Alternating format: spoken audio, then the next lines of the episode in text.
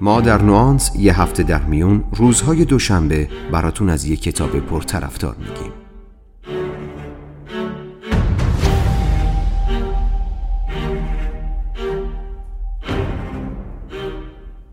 نوانس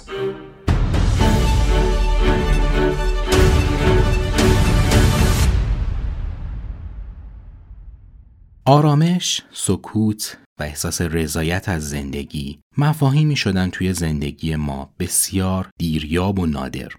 تو این جهان پر از هیاهو و عصبی، حرف زدن از سکوت و سکون ممکنه دور از عقل به نظر برسه.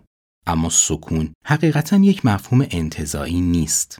چیزی نیست که فقط تو کتاب‌ها ازش یادی کرده باشن. سکون هم میتونه یک موهبت باشه و هم راهی که تو این جهان پر از تلاطم ما رو به سمت یک ذهن شفاف هدایت میکنه. این ذهن شفاف همون موهبتیه که برای زندگی تو چنین دنیایی بهش نیاز داریم. اگر طالب این چنین سکوت و آرامشی هستید، تو این اپیزود من رو همراهی کنید تا با هم کشف کنیم آیا چنین سکونی وجود داره یا نه، و اگر هست چطور میشه بهش دست پیدا کرد.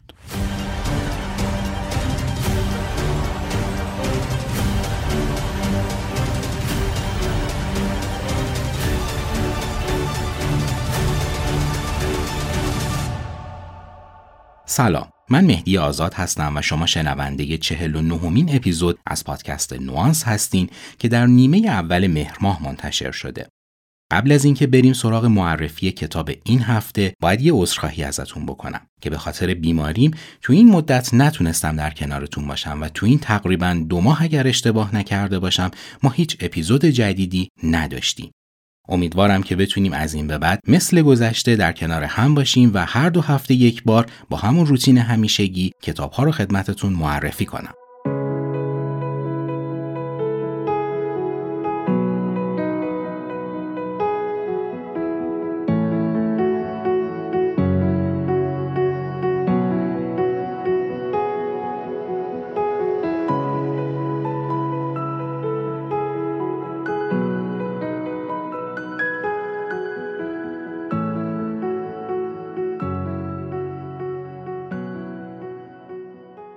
احتمالاً تصور شما هم مثل من و خیلی های دیگه از گذشته های دور، یعنی از گذشته های خیلی خیلی دور این دنیا، یه دنیای ساکت و آرومه که همه کارها تو این دنیا در نهایت آرامش به پیش می رفته.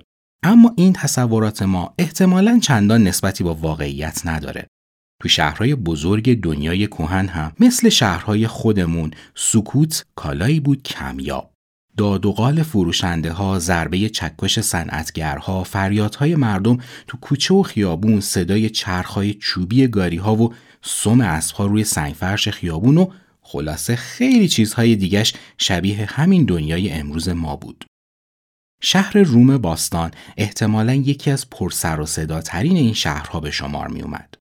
از قضا تو اوایل قرن اول میلادی تو این شهر سیاستمدار بسیار قدرتمند و فیلسوف بزرگی زندگی میکرد به نام سنکا. مردی که احتمالاً بزرگترین مشکلش نه مسائل فلسفه یا رقبای سیاسی که سر و صدای تمام نشدنی روم بود. بیایید با خودمون زندگی این آدم رو تصور کنیم. سن و سالش داره زیاد میشه. شرایط سیاسیش متزلزل شده و تا حدودی هم از چشم نیرون امپراتور روم افتاده. اوضاع مالی چندان مساعدی نداره و جنگ هم یک لحظه دست از سر امپراتوری بر نمی داره. تو چنین شرایطی هم ما سنکا به یکی از دوستانش می نویسه: من در برابر چنین چیزهای اعصابم را تقویت کردم، ذهنم را مجبور کردم متمرکز باشد و آن را از گریز زدن به قوقاهای بیرون از خودش دور نگه داشتم، به شرط اینکه در درون هیچ دغدغه‌ای وجود نداشته باشد. چون این تمرکز و آرامشی برای خیلی از ما فقط یه آرزوه. سنکا و پیروان فلسفه رواقی راه رسیدن به چنین آرامشی رو از طریق صلح درونی میدونستن، از بیعلاقگی و البته از آپاتیا، که میتونیم اون رو به رها شدن از بند هیجانات و احساسات معنا کنیم. سنکا میگه: وقتی هیچ سر و صدایی به گوشتان نمی رسد و هیچ کلمه‌ای، چه چاپلوسانه و چه تهدیدآمیز، چه وزوزی پوچ و چه حرفی بی‌معنا شما را از خودتان بیرون نمی کشد، احتمالاً می توانید مطمئن باشید که با خودتان در صلح هستید. دقیقاً در چنین تعادلیه که حتی اربابی دیوانه مثل نیرون هم نمیتونه روی اعصاب سنکا بره. این تقریباً معادل همون مفهومیه که فیلسوفان اپیکوری بهش میگن آتاراکسیا یا آرامش و آرمیدگی و اصولاً غایت زندگی رو در رسیدن به چنین آرامشی جستجو میکنن. فقط از طریق چنین آرامشیه که میشه به اودایمونیا یا خوشزیستی دست پیدا کرد.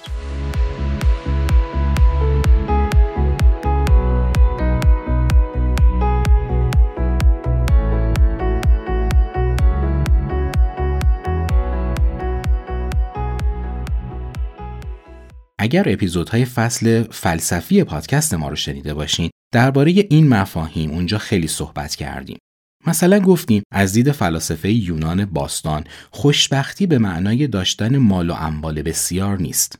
اونا ترجیح میدن از واژه خوشزیستی استفاده کنن. یا اپیکور از 3 ترس بزرگ صحبت کرده بود که مانع اصلی بر سر راه رسیدن به آتاراکسیا یا آرامش میشه. رواقیون از این فلاسفه تأثیرات بسیاری گرفتن. تو معرفی کتاب فلسفه زندگی گفتیم که اونها از روش جالبی برای تصمیم گیری استفاده می کردن که بخش زیادی از آرامششون رو مدیون همین روش بودن. رواقیون امور دنیا رو به 3 بخش تقسیم می کردن.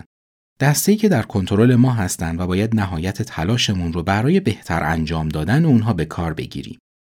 دسته‌ای که هیچ کنترلی روشون نداریم و باید رهاشون کنیم. و دسته 3 که بیشتر مسائل دنیا رو شامل میشه، اموری هستند که از برخی جهات روی اونها کنترل داریم و از برخی جهات نه. بزرگترین هنر انسان تشخیص میان این 3 مسئله است. چه تو زندگی شخصی، چه تو زندگی اجتماعی، دائما با چالش‌های مختلفی سر و کار داریم. اولویت‌های مختلف و البته تضادهای درونی هر کدومشون ما رو به یه سمت میکشن. برای اینکه از پس این همه مشکل بر بیاییم، نیاز داریم تفکر واضح و شفافی داشته باشیم. باید بتونیم احساسات و هیجاناتمون رو مدیریت کنیم. هدفگذاری درستی داشته باشیم. کیفیت روابط و وضع سلامتمون رو بهبود بدیم و در کل کارهایی کنیم که به ما احساس رضایت و خوشزیستی بده. این همه قفل باز نمیشه مگر با داشتن کلیدش. و کلید این قفل‌ها چیزی نیست مگر همون سکون که ازش اسم بردیم.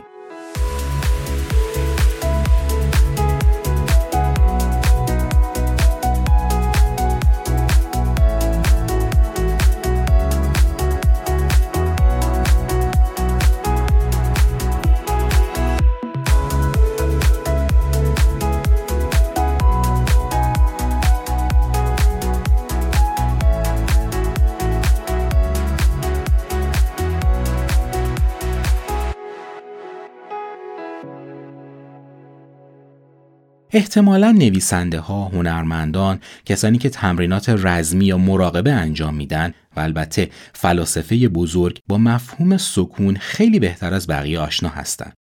سکون یعنی خلوت کردن با افکار. یعنی نگاه کردن به افکار بدون قضاوت و پیش‌داوری. ما به طور طبیعی صاحب این سکون هستیم، اما برای فعال کردنش به نظم و انضباط نیاز داریم. باید روش تمرکز کنیم. باید دربارش مطالعه کنیم. باید به افکارمون جهت بدیم. احساساتمون رو درک کنیم و بدنمون رو رام. یعنی باید بر 3 قلم رو حکومت کنیم. ذهن، روح و بدن.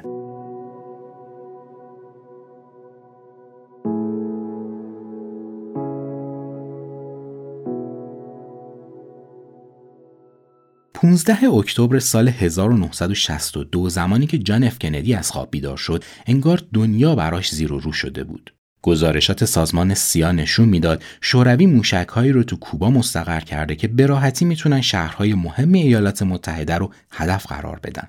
تبادل آتش و شروع جنگ ممکن بود جون میلیون‌ها نفر رو به خطر بندازه. این بدترین حالت ممکن نبود. البته اون نمیخواست تجربه شکست 4 سال قبل در کوبا رو هم تکرار کنه. حالا کندی توی یک موقعیت بسیار پیچیده قرار گرفته. توصیه مشاوران نظامی قطعی بود. حمله به سایت‌های موشکی کوبا. اما کندی برخلاف روزهای ابتدایی ریاست جمهوریش اجازه نداد این هیاهو روی تصمیماتش اثر بذاره. از قضا اخیراً کتاب توپ‌های ماه اوت رو خونده بود و متوجه شده بود تصمیمات عجولانه چه پایان فاجعه باری خواهند داشت. یادداشت‌هایی که از اون دوران از دفتر کندی پیدا شده نشون میده اون یک فرایند مراقبه‌ای رو برای خودش تدارک دیده بود. مثلا کلمات خاصی رو مرتب تکرار می‌کرد و مینوشت. کلماتی مثل موشک، موشک، موشک یا رهبران، رهبران، رهبران. در پایان جلسه با مشاوران جمله‌ای رو به زبون میاره با این مضمون که ما باید خودمون رو به جای روس‌ها بذاریم تا بفهمیم اونا چرا این کار رو کردن. چیزی که کندی متوجه شد این بود که استقرار موشک‌ها کاری از سر قدرت نبود، بلکه خروشچاف به خاطر هراس دست به این قمار زده بود. کندی همه گزینه‌ها رو بررسی کرد. اون صلح‌آمیزترین روش ممکن رو انتخاب کرد. اون این فضای صلح‌آمیز رو در برابر خروشچاف قرار داد و نتیجه چیزی نبود جز پایان یافتن بحران. به قول پیروان مکتب داو، کاری که کندی کرد این بود که سکون رو وارد فضای ذهنش کرد. درست مثل یک آب گلالود که بعد از مدت کوتاهی گلش ته‌نشست میشه، ذهن کندی هم به تدریج شفافتر شد تا اینکه تونست بهترین تصمیم رو بگیره.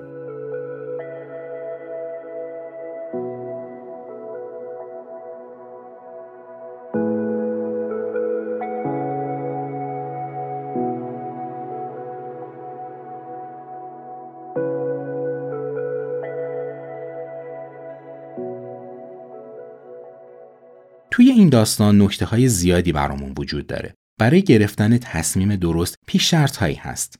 ما باید با تمام وجود حضور داشته باشیم. باید ذهن رو تا حد ممکن از پیش‌فرض‌ها خالی کنیم. باید زمان شایسته‌ای رو برای حل مشکل در نظر بگیریم و در نهایت سناریوهای مختلفی رو طراحی کنیم و هر کدوم رو جداگانه بررسی کنیم.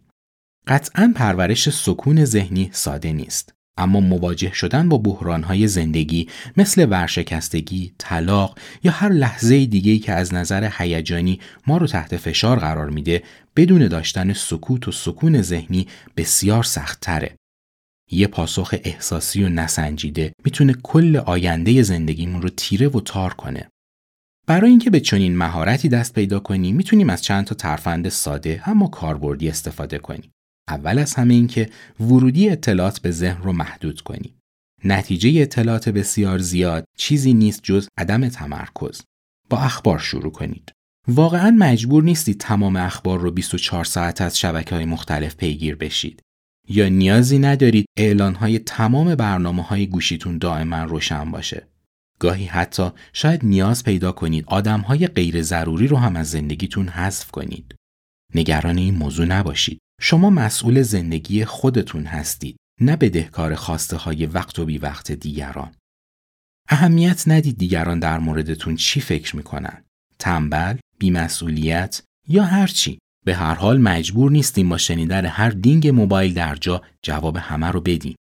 یه راهکار دیگه میتونه خالی کردن ذهن و آروم گرفتن باشه. تمرینات مراقبه و ذهن آگاهی یکی از روش‌های بسیار مؤثر و تایید شده برای چنین موقعیت‌هاییه. بیش از حد فکر کردن مثل این میمونه که شما موتور ماشینتون رو همیشه روشن نگه دارین که شاید یه زمانی لازم شد ازش استفاده کنید. اما شما هرگز این کار رو نمی‌کنید. شما فقط وقتی به حرکت نیاز دارید موتور ماشین رو روشن می‌کنید. فکر کردن هم یه چیزی شبیه به همین. تازه همین فکر کردن هم کلی اما و اگر داره. فکر کردن به چی؟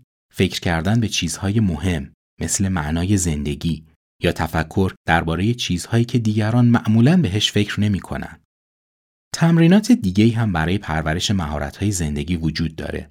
مثلا یادداشت نویسی روزانه یا مطالعه منظم و هدفمند.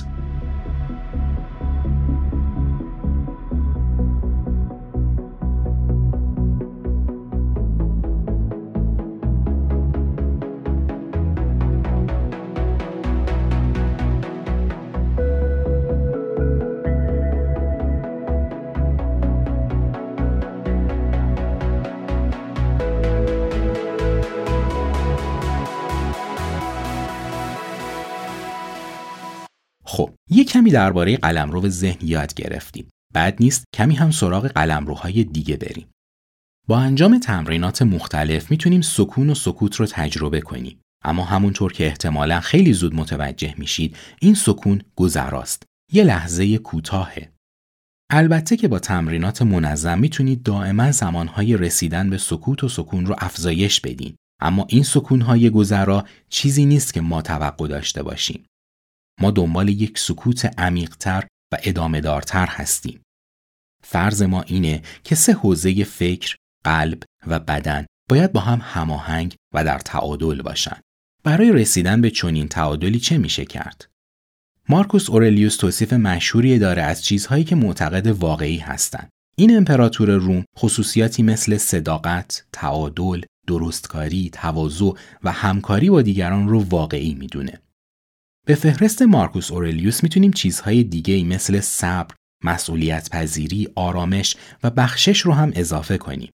به باور رواقیون، شرافت نه به معنای مقدس معابی که به معنای داشتن یک حس قوی اخلاقی و مدنی بزرگترین خوبی به شمار میاد.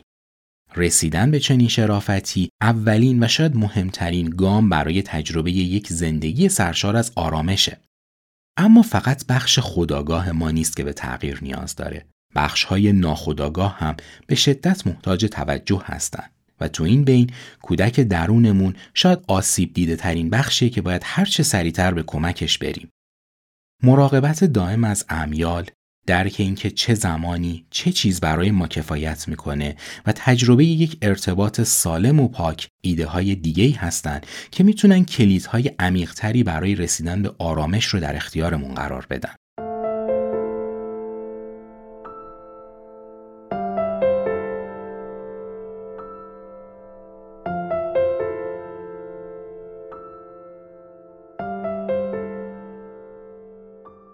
خب برای رفتن به قلمرو بعدی آماده این؟ فراموش نکردین که تو گام اول به دنبال رسیدن به سکون و وضوح ذهنی بودیم. به سرعت متوجه شدیم که فقط با پرداختن به افکار نمیشه به این شفافیت دست پیدا کرد و نیاز داریم لایه‌های عمیق‌تر وجودمون رو هم با شرایط جدید هماهنگ کنیم. نکته بعدی که کشف می‌کنیم اینه که اصولاً سکون فقط یک امر انتزاعی یا فکری نیست. ذهن هرگز در یک بدن ناآرام به آرامش نمیرسه، اما روش بدن با روش فکر فرق میکنه. برای بدن حرکت همون سکونه. یه بدن لوس و تنبل هرگز جای مناسبی برای یک فکر واضح و شفاف نیست. برای داشتن یک جسم سالم باید تنبلی رو کنار گذاشت. میتونید یه برنامه منظم و روزانه برای ورزش کردن داشته باشین و همچنین یه برنامه روزانه برای انجام تمرینات مراقبه. خورد و خوراک و خوابتون رو کنترل کنید. همچنین برنامه‌های استراحتتون رو. زندگیتون رو به صورت نشسته روی صندلی معنا نکنید. اگر از بدنتون مراقبت نکنید، به زودی متوجه میشید که تعادل زندگیتون داره به هم میخوره. برای ذهن و روح جایگاهی رو فراهم کنید که شایسته اون هاست.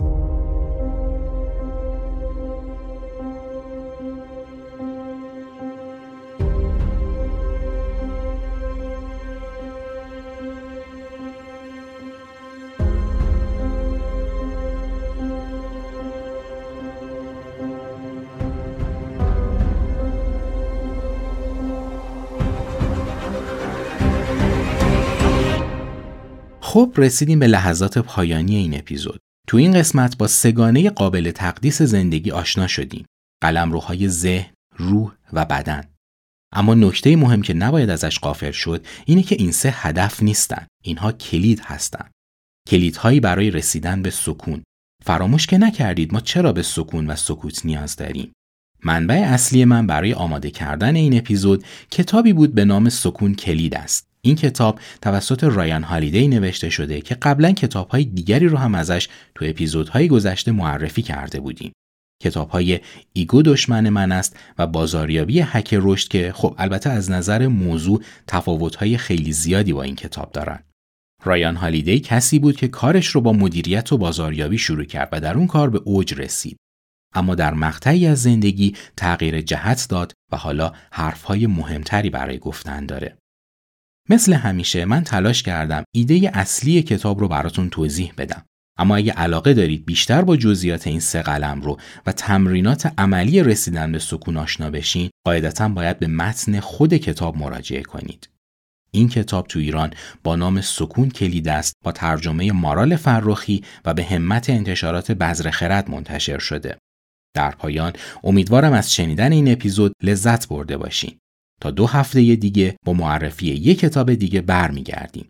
تا اون موقع ما رو از شنیدن نظرات و پیشنهاداتتون بهره‌مند کنید. این اپیزود و اپیزودهای قبلی ما رو میتونید روی برنامه‌های مختلف پادگیر مثل اپ پادکست و اسپاتیفای بشنوید. تا 2 هفته دیگه روز و روزگارتون خوش.